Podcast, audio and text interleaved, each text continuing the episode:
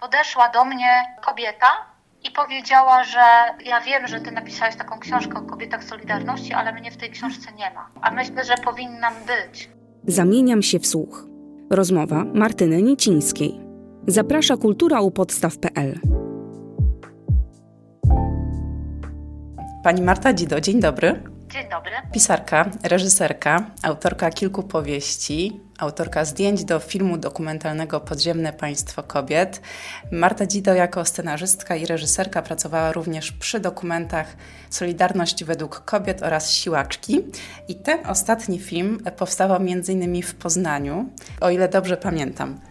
Film Siłaczki powstawał między innymi w Poznaniu e, i wzięło w nim udział wiele poznanianek. E, kręciliśmy taką e, przepiękną scenę sufrażystek jadących rowerami przez Plac Wolności. I przypominaliśmy też Wielkopolanki, które zasłużyły się dla ruchu emancypacyjnego, między innymi Aniele i Zofię Tułodzieckie, siostry Tułodzieckie.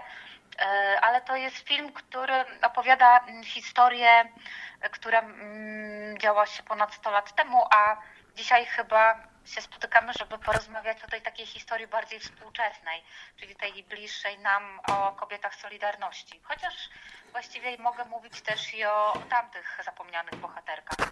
Tak, zdecydowanie. Będziemy dzisiaj rozmawiać o tych historiach nam bliższych, chociaż równie zapomnianych i, i które warto odkurzyć, czyli o kobietach Solidarności. Pretekstem do naszej rozmowy jest uzupełnione i uaktualnione wydanie książki Kobiety Solidarności Materiały Odrzucone, które ukazały się niedawno w wydawnictwie Relacja. W sumie solidarnościowe historie są z Panią ponad 10 lat, bo właśnie w tym roku minie dekada od premiery filmu dokumentalnego Solidarność według kobiet, który tak, nakręciła tak, Pani tak. razem z Piotrem Śliwowskim. Film z książką doskonale się uzupełniają. Film można oglądać w całości na YouTubie, co jest wielkim skarbem.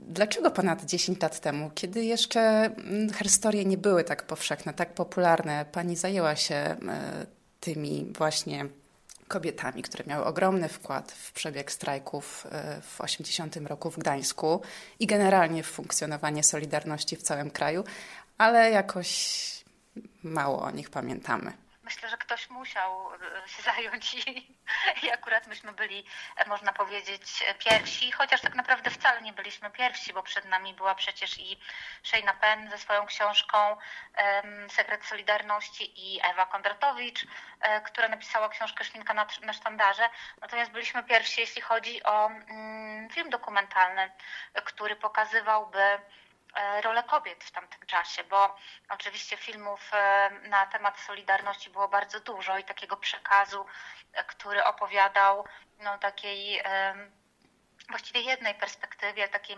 męskocentrycznej narracji z jednym liderem, który mm, sam obalił komunizm. Mhm. No i stwierdziliśmy, że chcemy się tym tematem zająć, chcemy go jakoś pogłębić, dowiedzieć się czegoś więcej i być może będzie to materiał na film dokumentalny. I powiem tak, że kiedy myśmy się zaczęli mm, interesować tym tematem, to tak naprawdę nie wiedzieliśmy, że e, trafimy na tak fascynujące historie, na tak niesamowite postaci. E, ja czułam, że mm, czegoś nie wiemy i że być może uda nam się opowiedzieć o e, kilku kobietach, które odegrały ważną rolę, ale nie wiedziałam, że, że dotrzemy do tak niezwykłych, e, fascynujących materiałów fotograficznych, audiowizualnych i filmowych, które złożą się na tę opowieść.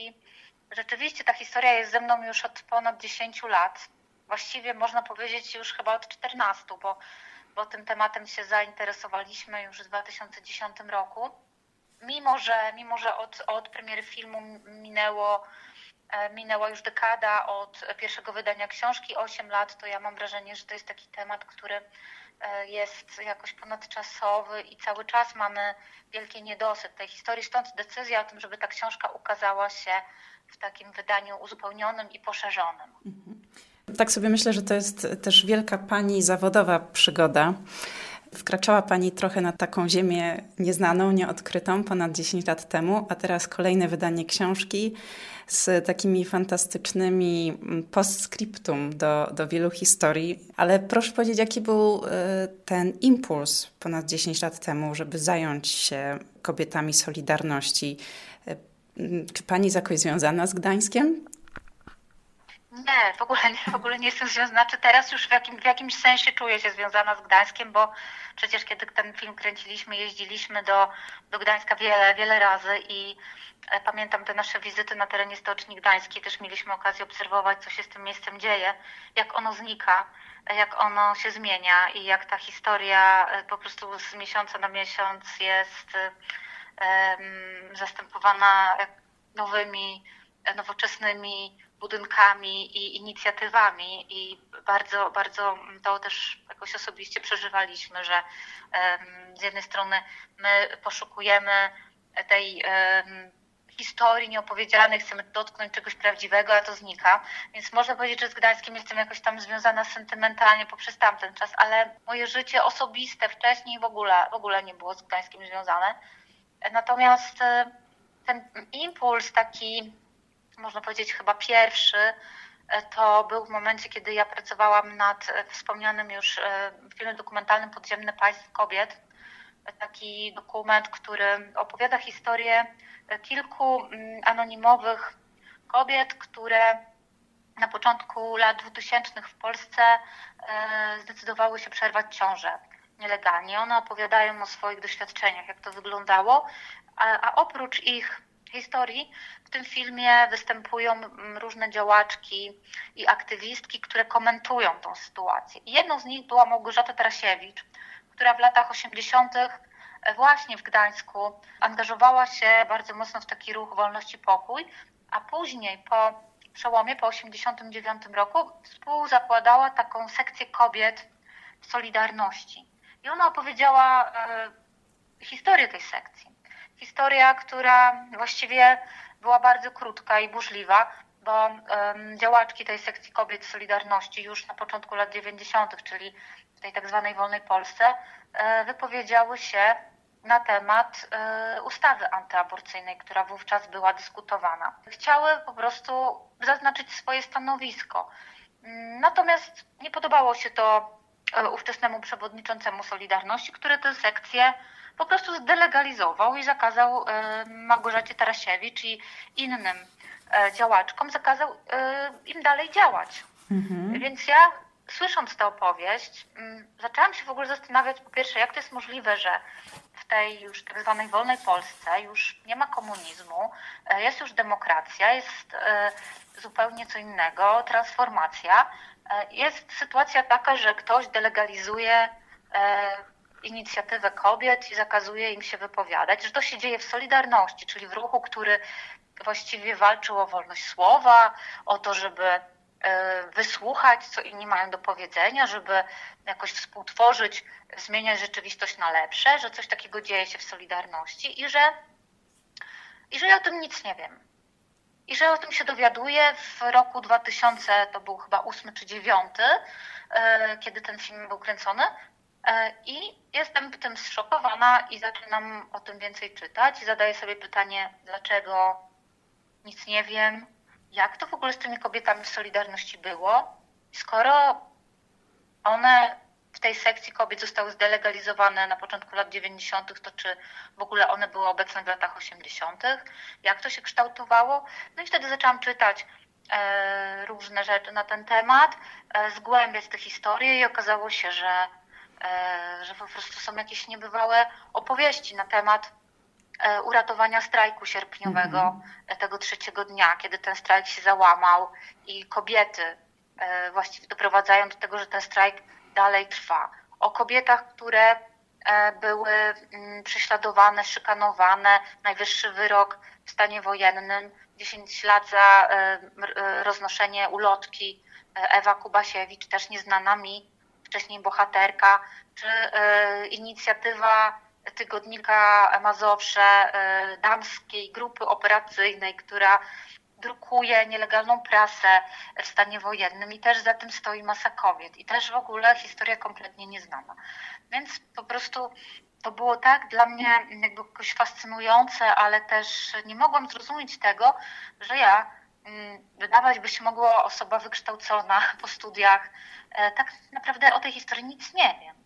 I stwierdziłam, że oprócz tego, że mnie to bardzo interesuje, to czuję, czuję, że to jest chyba coś, co trzeba opowiedzieć też innym ludziom i się tym podzielić.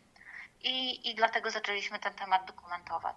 Po prostu w miarę e, zbierania tych informacji to się zaczęło układać w taką historię, e, ale oczywiście e, nie wiedzieliśmy, e, do kogo nam się uda dotrzeć, z, kim e, porozmawiamy, e, jakie materiały archiwalne e, uda nam się zdobyć. I właściwie ta praca przebiegała wielotorowo, też tak czasami trochę po omacku, bo e, spotkaliśmy się z jedną bohaterką, co też wcale nie było łatwe, bo oczywiście wszystkie e, rozmowy zaczynały się od tego, ale po co e, chcecie mnie filmować, nie ma sensu, nie spotykajcie się ze mną, jest Mhm. masa innych zapomnianych, o wiele bardziej zapomnianych, ważniejszych ode mnie osób.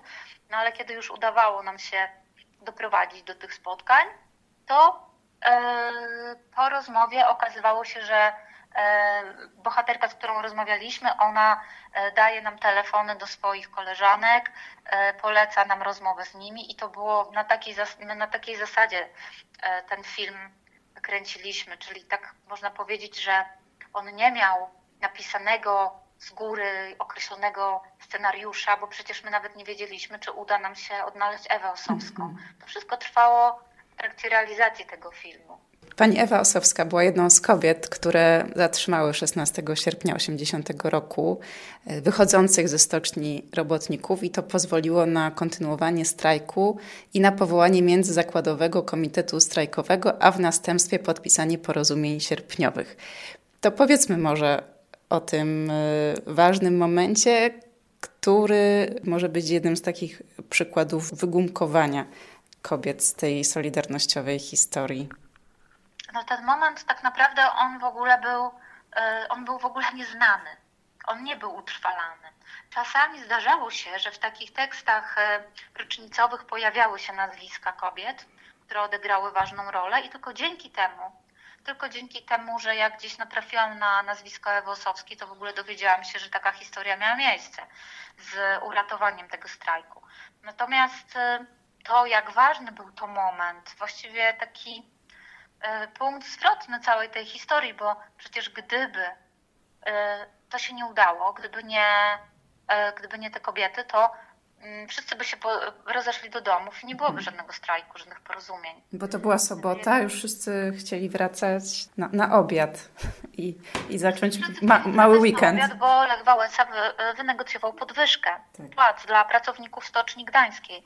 I ludzie nie wiedzieli wtedy, że inne zakłady strajkują. No, gdzieś pewnie te informacje się przedostawały, ale nie był czas, w którym informacje można było mm, jakby do, dotrzeć do informacji w ciągu sekundy. Ludzie musieli, żeby się poinformować, to się musieli spotkać i powiedzieć sobie, co się dzieje. I oni po prostu nie wiedzieli. I tego trzeciego dnia e, powiedziano, strajk jest zakończony i możecie iść do domów. I oni zaczęli wychodzić. I wtedy Anna Walentynowicz, Alina Pieńkowska, Ewa Osowska i Henryka Krzywonos powiedziały, że słuchajcie, nam nie chodziło tylko i wyłącznie o podwyżki, nam chodziło też o coś innego, a poza tym strajkują inne zakłady. Jeśli wy się teraz wycofacie, no to tam ci zostaną spacyfikowani, e, będą represje i w ogóle taka sytuacja, jaka nam się teraz nadarza, sytuacja, kiedy możemy po prostu zastrajkować wszyscy razem, e, być może się nie, nie nadarzy przez najbliższe lata. I dzięki tym kobietom, dzięki ich determinacji i jakiemuś takiemu darowi przekonywania, ci e, robotnicy, e, część z nich została, część z nich e, wróciła do tej stoczni. I wtedy sytuacja była już bardzo napięta, bo ten strajk już był nielegalny, bo przecież był wcześniej, dzień wcześniej zakończony. Wszyscy pamiętali, jak, jak wyglądały wypadki grudniowe 10 lat wcześniej na wybrzeżu i nie wiedzieli, czego się mogą spodziewać, czy czołgów, czy pacyfikacji, czy e, represji, czy więzienia i tak dalej. No i mimo tego, że, że ten strach był i taka wielka obawa, no to mm, jakoś udało się tych ludzi zatrzymać i bardzo szybko pojawili się dziennikarze i reporterzy też z zagranicy, więc y, jeśli oni transmitowali już y, te wiadomości do Europy i na świat, to nie było tak łatwo tej władzy y, zrobić pacyfikacji.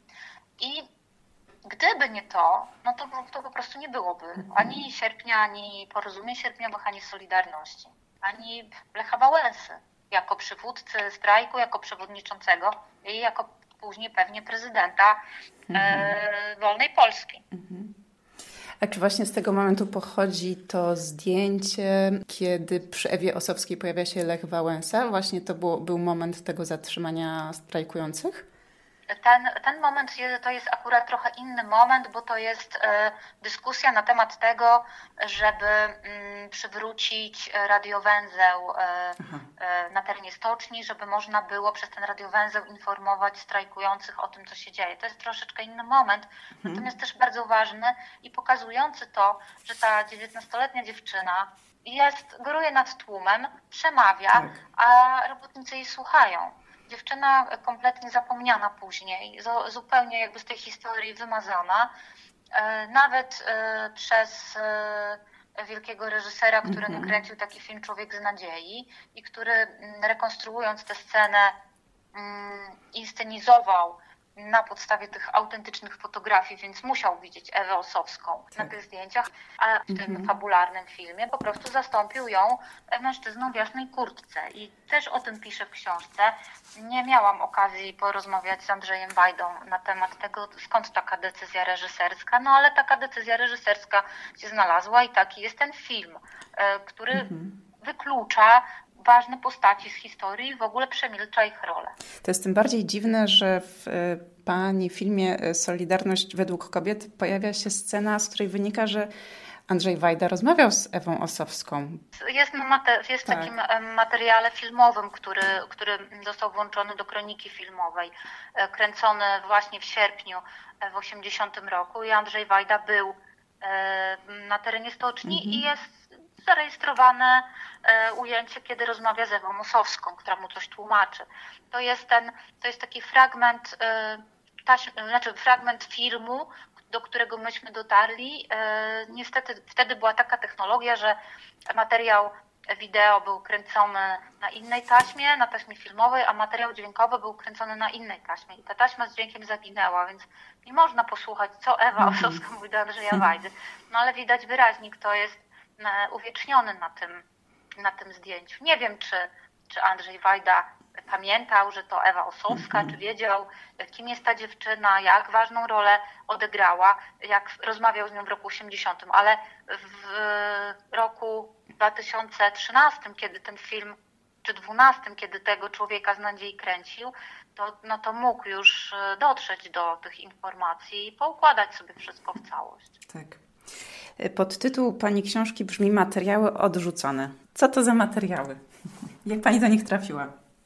Te materiały odrzucone, no to właśnie jest na przykład te wspomniane taśmy filmowe, o których mówię. Mhm. Taśmy, które, które gdzieś przeleżały 30 e, lat e, w archiwum e, wytwórni filmów dokumentalnych opisane właśnie takim, takim sformułowaniem materiały produkcyjne odrzucone i na, na, na nasze pytanie, co, co się kryje w tych, na tych taśmach, jakie, jakie, co one zawierają, no to usłyszeliśmy w odpowiedzi, to są materiały, które zostały odrzucone i nigdy nie weszły do żadnego filmu ani do żadnej kroniki hmm. E, filmowej, po prostu mm, nie znalazły się nigdzie, nigdy nie były oglądane i publikowane i one, one są odrzucone. I w tych materiałach odrzuconych właśnie kryły się te ujęcia z Ewą Osowską, e, kiedy ona na przykład z Lechem Wałęsą przyjeżdżała do Warszawy żeby zarejestrować, mm, żeby zarejestrować Solidarność i e, wychodzą e, na peron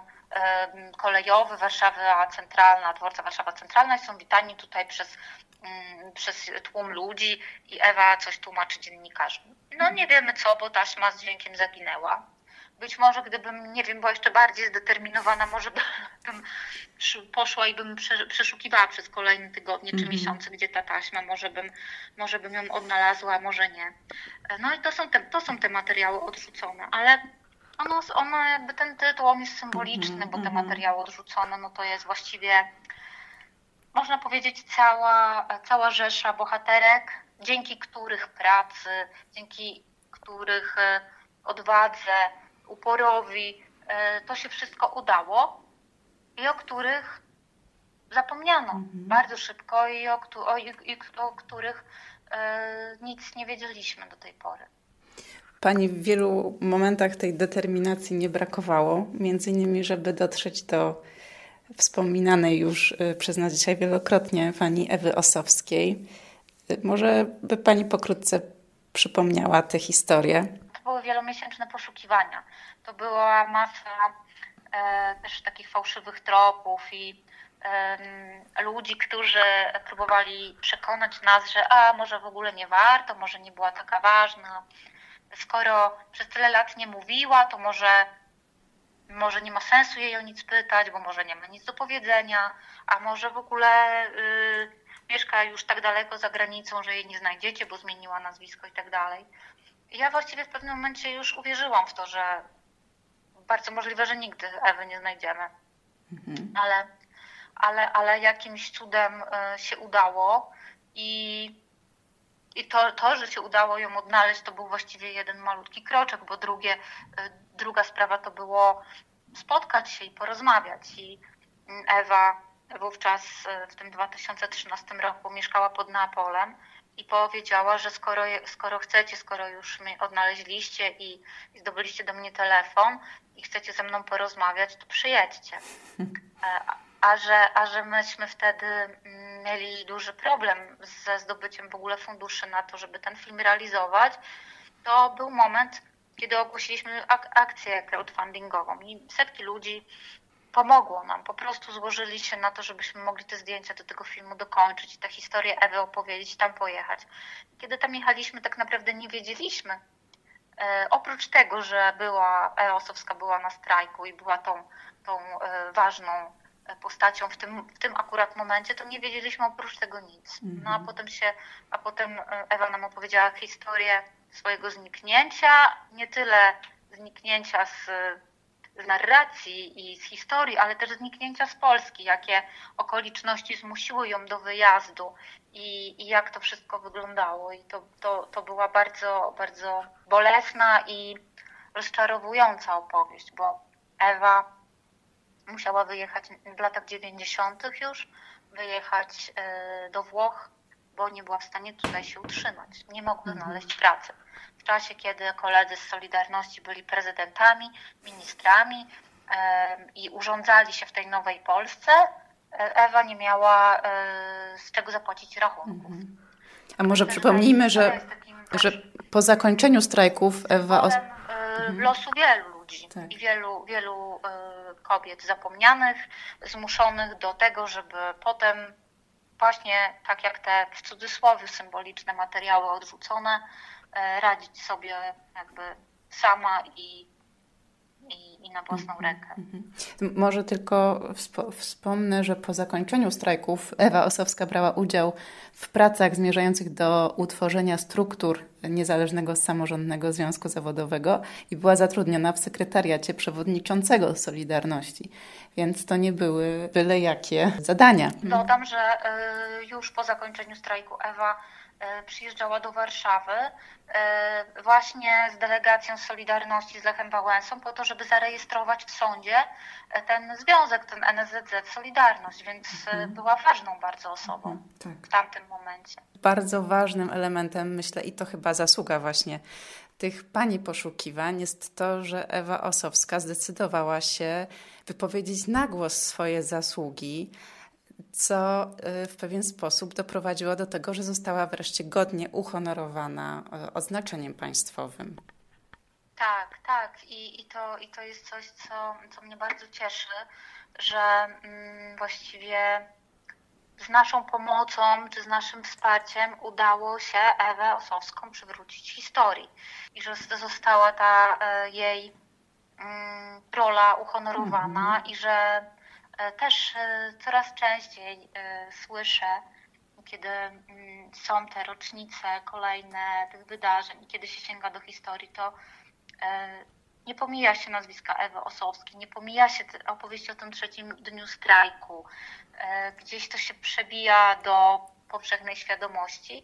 Natomiast jest to oczywiście kropla w morzu, bo też zdarzają się sytuacje zupełnie inne, kiedy na przykład spotykają się w Łodzi e, panowie e, działacze łódzkiej opozycji, jakiś, jakąś tablicę na budynku pamiątkową odsłaniają i nawet się nie zająkną o tym, że były też kobiety, które te strajki e, i marsze głodowe współprowadziły, e, a kiedy zadać im pytanie, a jaka rola była tych kobiet, to odpowiadają, e, przemawiała, bo miała miły głos. No więc mhm. zdarzają się jeszcze takie, takie historie i też o nich piszę.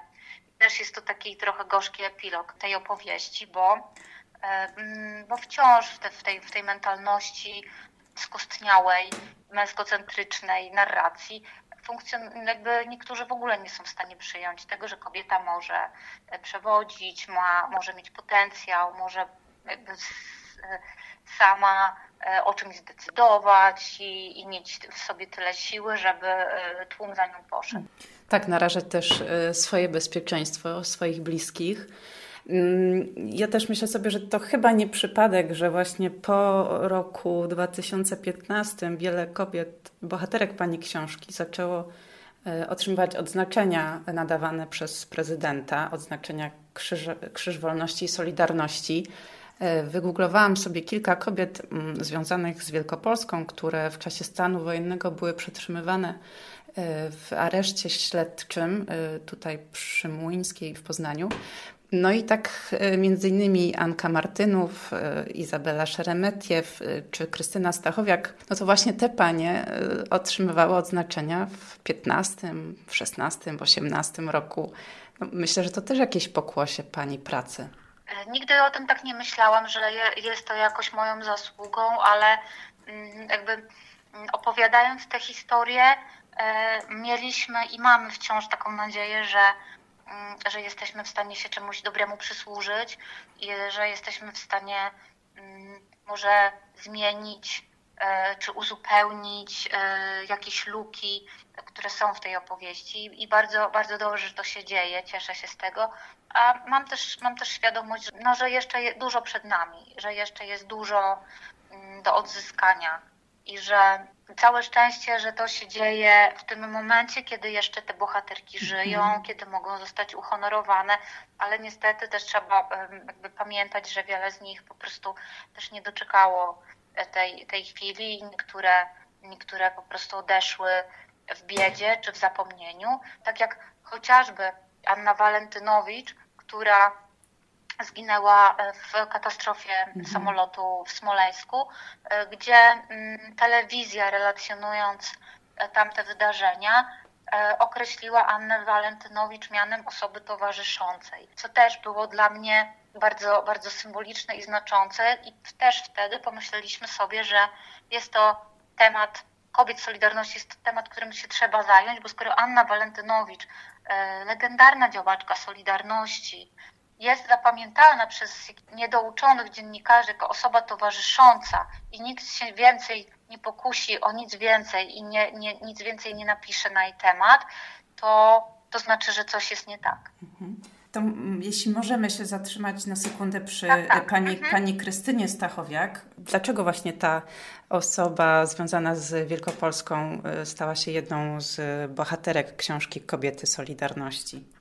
Myśmy się poznały już, kiedy film i jej pierwsze wydanie książki e, już było, już było po publikacji. Ja pamiętam e, moją wizytę w Poznaniu, e, kiedy mm, kręciłam Siłaczki, mhm. ten film o, o, pra, o mhm. walce o prawa wyborcze i na kongresie kobiet podeszła do mnie kobieta i powiedziała, że y, ja, cię, ja wiem, że ty napisałeś taką książkę o kobietach Solidarności, ale mnie w tej książce nie ma. O. A myślę, że powinnam być. Nazywam Super. się Krystyna Stachowiak.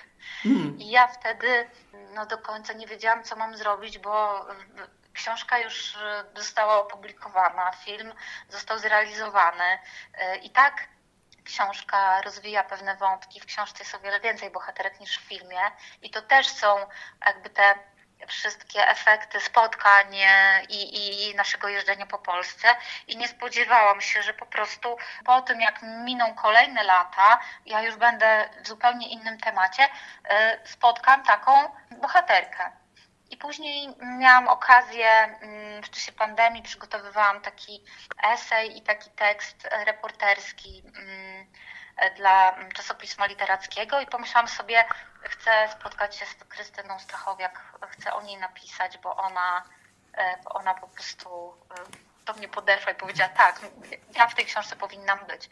I, i stąd jej historia teraz w tym wydaniu uzupełnionym, bo, bo uważam, że że jest niesamowitą, tak. niesamowitą e, bojowniczką, niesamowitą postacią, która właściwie do dziś, mimo wieku i mimo stanu zdrowia, angażuje się w rozmaite działania i właściwie cały czas protestuje na ulicy w, różnych sprawach, ale konsekwentnie e, opowiadając się e, po stronie słabszych, po stronie tych którzy są krzywdzeni, po stronie tych, którzy domagają się sprawiedliwości. Dla mnie jest po prostu jakąś niesamowitą, niesamowitą osobą. Tak, ja, ja muszę przytoczyć jeden szokujący fragment e, z jej pobytu w areszcie w Poznaniu. Na środku celi była ubikacja, przepierzenie o wysokości metra z obu stron, jedna miska do mycia ciała i twarzy, żadnej ciepłej wody. Codziennie któraś z nas, bo e, była w celi właśnie z panią Izą Szeremetiew, z panią Dorotą Kubiak i Anką Martynów, Codziennie któraś z nas dostawała okres i podmywałyśmy się w tej jednej miejsce. Przepraszam, że mówię o takich sprawach, ale to było coś niewyobrażalnego. Zrobiłyśmy szum i w końcu przyszedł do nas ksiądz, na któremu żeśmy się poskarżyły. Od tego czasu miałyśmy już jedno wiaderko ciepłej wody dziennie. Zależało mi, żeby przytoczyć ten fragment, żeby pokazać, że panie nie miały taryfy ulgowej e, w stanie nie, wojennym. Nie, nie miały taryfy ulgowej i te warunki były, były tragiczne i były e, bardzo często kobiety, które mm, wychodziły z tych e, więzień, aresztów czy internowania, były po prostu schorowane mhm. i, i, musiały się leczyć i miały później schorzenia, które, z, z którymi właściwie borykały się przez, przez wiele, wiele lat. E, tak, i były też e, szykanowane, odbierano możliwość pracy w, w zawodzie, albo były jeszcze wielokrotnie zatrzymywane, przesłuchiwane.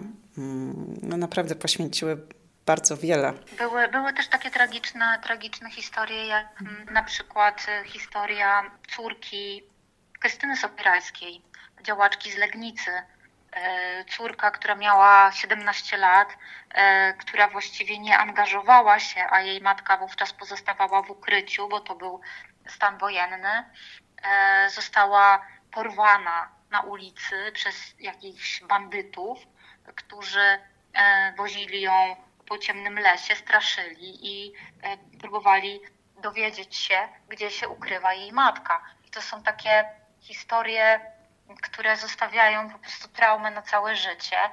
I w, w kontrze do opowieści o tym, że kobiety to robiły kanapki mm -hmm. i mhm. wspierały e, strajkujących, no to naprawdę tak. uważam, że warto, warto też takie opowieści znać, bo tak jak powiedziałaś, nie było żadnej taryfy ulgowej e, dla kobiet wówczas i, i wiele z nich e, naprawdę zapłaciło olbrzymią cenę. Bardzo Państwu polecam książkę Kobiety Solidarności, materiały odrzucone oraz film Solidarność według kobiet, który można obejrzeć na YouTubie. Mm, bardzo Pani dziękuję za tę pracę i tak coś czuję, że przygoda z historiami e, solidarnościowymi jeszcze się nie skończy. Może, może z solidarnościowymi na razie, na razie zostanie zawieszona, ale z historiami na pewno się nie skończy, bo, bo mam wrażenie, że to jest temat, y, którego nigdy dość mhm. i cały czas staram się w swojej pracy E, opowiadać, e, jeśli mogę, jeśli mam taką możliwość, opowiadać o zapomnianych, fascynujących e, bohaterkach polskiej historii. A czy teraz Pani nad czymś pracuje? O czym może coś więcej powiedzieć? Teraz akurat dwa miesiące temu skończyliśmy taki krótki film dokumentalny o Marii Anto, o malarce, która myślę jest nieznana w, że tak powiem, w szerszej świadomości polskiej malarce, która odniosła wielki sukces na przełomie lat 60. i 70. ubiegłego wieku. Fantastyczna, fantastyczne obrazy malowała i, i to jest taki dokument przypominający jej pracę, czyli tak może nie, nie do końca tak związany z historią i z, jakby z wydarzeniami historycznymi, no ale jest to e, zapomniana artystka, która mm, jest bardzo ważna i której należy, należałoby się ważne miejsce w tej historii sztuki. Film miał e, taki swój pra, pokaz e, przedpremierowy w Muzeum Sztuki Nowoczesnej w Warszawie w grudniu przy mhm. okazji wręczania e, Nagrody Sztuki imienia Marii Anto i będzie on wkrótce dostępny w internecie, tak żeby każdy mógł go zobaczyć. Być może będą jeszcze jakieś pokazy specjalne w kinach, ale jest to film, który myślę lada dzień trafi, trafi do internetu i tak jak Solidarność według kobiet można sobie obejrzeć w dowolnym miejscu, w dowolnym czasie i bezpłatnie, tak i ten film e, będzie, mm, będzie dostępny, także będę informować na swoich kanałach e, internetowych. Super. Pani Marta Dzido, bardzo dziękuję za rozmowę. Bardzo dziękuję. Zamieniam się w słuch. Rozmowy Martyny Nicińskiej. Dostępne na kulturaupodstaw.pl